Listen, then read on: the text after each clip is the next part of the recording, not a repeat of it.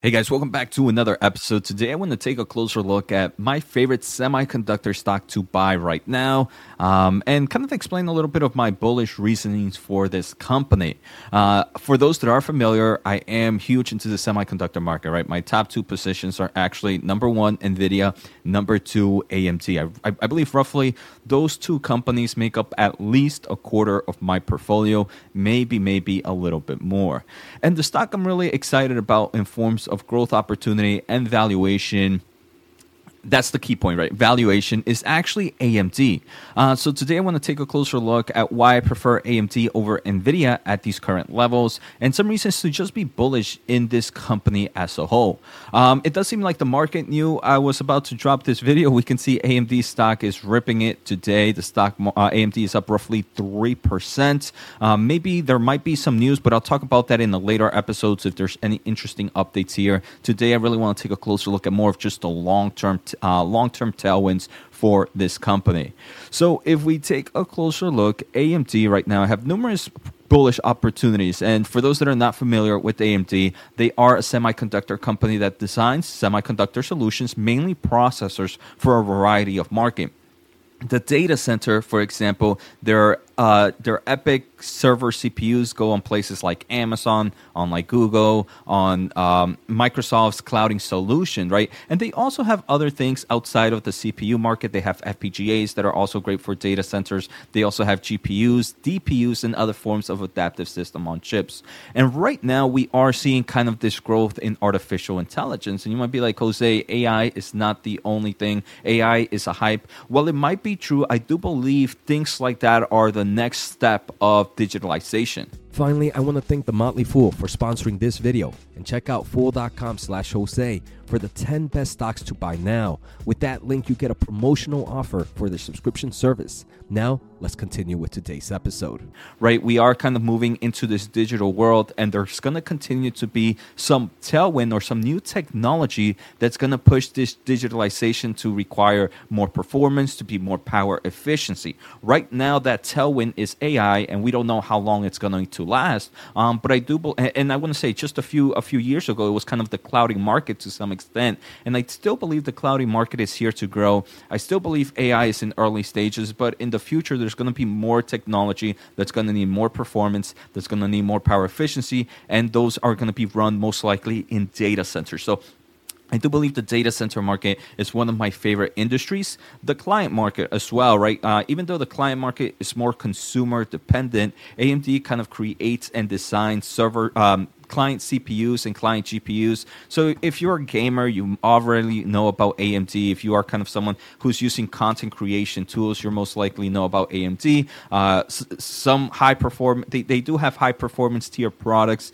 and kind of entry level products. So here, for example, it's a high performance product using kind of their top of the line CPU and their top of the line GPU to some extent. Uh, so they are pretty interesting in the client market where they're hitting everything from laptops to desktops to low performance performance, low cost, high performance, high cost, high margins. Um, then they have the gaming market, right? The gaming market, they produce chips that go in gaming systems. And I think this is pretty exciting, right? Because um, the next generation of chips or the current generation, like the Xbox, the PlayStation 5, um, the Steam Deck, right? And there's a lot more handheld devices that are coming out um, that are using AMD's chips as well. Uh, so I do believe the gaming market, while it might seem like it peaked during the COVID, um, uh, gaming is here to stay one way or another. Entertainment entertainment, um, gaming entertainment is one of the cheapest entertainment compared to everything else out there. And I do believe this is a market that's also going to need to continue to innovate as we get into things like a- actual virtual reality, um, mixed reality, augmented reality, and things like that.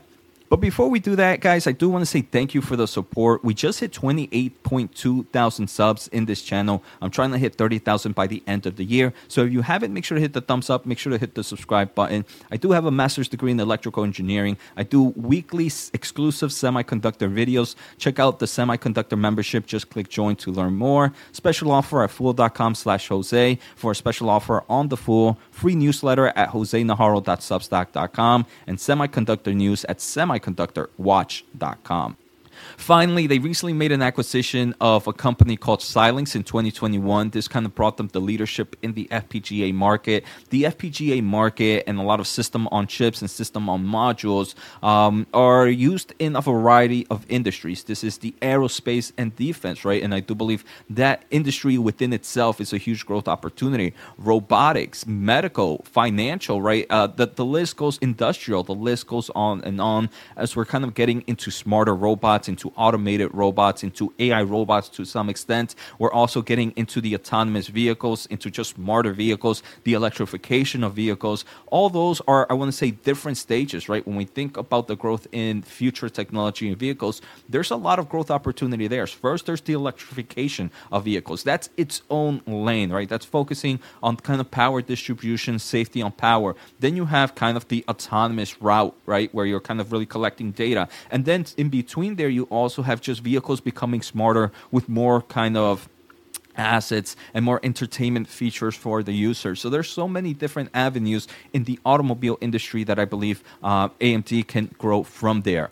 Uh, so actually, before I take a closer look at anything else, I want to showcase their most recent quarter in forms of revenue. Um, and here we can kind of take a closer look at margins. So for me, the, the one that has the best margins is the embedded market, like that FPGA. Um, we can see it, it, has roughly a 50% margin, and I do believe even if there is a slowdown coming in the next two quarters in this segment, um, this is one in the long term will continue to have high margins. The reason why the embedded market seems to have high margins are FPGA systems, for example, right? Something they're leading on is technology that doesn't really need to get upgraded too much. Uh, for example, a data center CPU, a kind of um, a kind of client CPU. Those kind of get upgraded every two years or so. They have refresh cycles. Uh, in the embedded market, in the FPGA market, the refresh cycles are a lot longer. Uh, um, the kind of shelf life for these items are a lot longer. Uh, so they tend to have higher, higher margins. Uh, so the embedded market, in my opinion, is a huge growth opportunity. The data center market, they are taking a nice amount of market share from clients like like Intel. Even though if we take a closer look, their data center um, their data center market in forms of operating income is down um, versus a year ago. Um, the, com- the main reason is the company is investing a lot in future innovation. Um, but we can take a closer look at this report from July 21st of 2023 that AMD's global server CPU market shares tops 25%. So there's still 75% of the market for AMD to continue to grab um, CPU market share in the server market from Intel. And I do believe as they continue to innovate, they have a nice kind of technological lead at the moment. As long as they're able to keep that momentum, the market share that they're growing can continue to grow, which will bode well for this company. Um, outside of that, right, in the data center market, I mentioned uniquely within there is the AI market.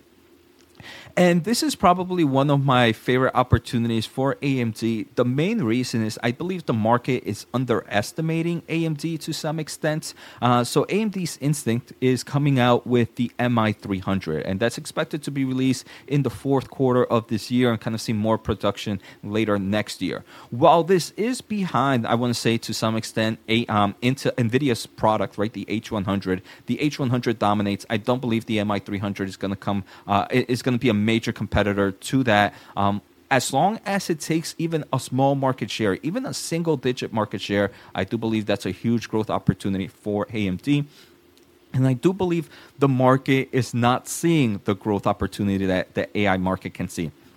And let me kind of explain to you guys in a chart. Um, before then, here I do have some other images. For example, like I mentioned, AMD chips go on laptops from things like Razer Blade, which are high tier products in forms of price and margins. We also see their server CPUs that go into data centers, like I mentioned, that power Amazon's AWS, Google Cloud, and Microsoft Azure. So I want to take a closer look at valuations, especially with my first my my biggest and my favorite semiconductor company, Nvidia. If we take a closer look at PE ratio forward one year, Nvidia's forward one year PE ratio is roughly 26. That's not this fiscal year. That's next fiscal year. So about a year and a half from now.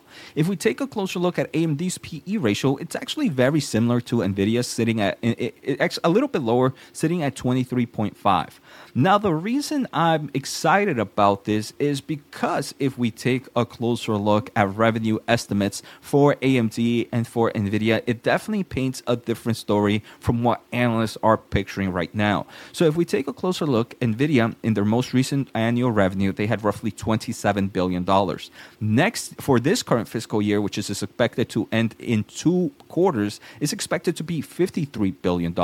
So, that's almost 100% year over year growth. Now, if we see for the next fiscal year, so about a year and a half from now, it's roughly $78 billion. We can see the market is really expecting high growth from NVIDIA. Now, if we take a closer look at AMD, the story is a little bit different, right? So, this past year, uh, the past full year for AMD, they made roughly 23.6 billion. Unfortunately, the company is seeing kind of the worst semiconductor slowdown in forms of the consumer market and in forms of maybe uh, uh, also a slowdown in their data center C- uh, CPU. So, this current fiscal year, the company is expected to make roughly 22.8 billion. That would be roughly one billion dollars less than last year. Uh, so, unlike NVIDIA, which is really benefiting from AI, we can see that AMD is not really benefiting that much. Main reason is they don't really have a product that's going to make much revenue for them in the kind of um, AI market right now. Now, for next fiscal year, which is about a year and a half from now, is expected to jump from 22.8 billion to 27.4. That's roughly, I want to say, a little bit less than 20% year over year growth. In my opinion, during that time, AMD can definitely, definitely benefit from just the breadcrumbs um, on AI, especially from their MI300. So, in my opinion, I do believe the market is being very, very aggressive on giving some strong estimates from to NVIDIA, rightfully so. But at the same time, they're underestimating AMD in their revenue estimates. And for that reason, I actually do believe that this forward one year PE ratio is ex- actually going to be a lot lower than what analysts expect right now. And for me, AMD gives me that proper growth opportunity and valuation story at the same time. Uh, so right now, I do enjoy AMD at below $100. We can see right now the stock is up roughly 2.7%, sitting around that $100 price point. It is my number two position. So for me, it's more like small dollar cost averaging. But if I didn't have a position in AMD, I want to say this would be a nice time for me to kind of start a position. Obviously, the market and more importantly, the semiconductor market gives us a lot of a lot of growing opportunities. Right? It really is dependent on consumer market, on inventory corrections, um, and the semiconductor market to some extent is very cyclical. Uh, so at the end of the day, AMD is never a stock I would buy all at once um, because I do believe the market gives us various various opportunities. So that, that's the main reason AMD is probably my favorite semiconductor stock to buy right now in forms of growth opportunities and value valuation. So I hope you guys enjoyed today's episode. Take care, have a good day, and see you next time.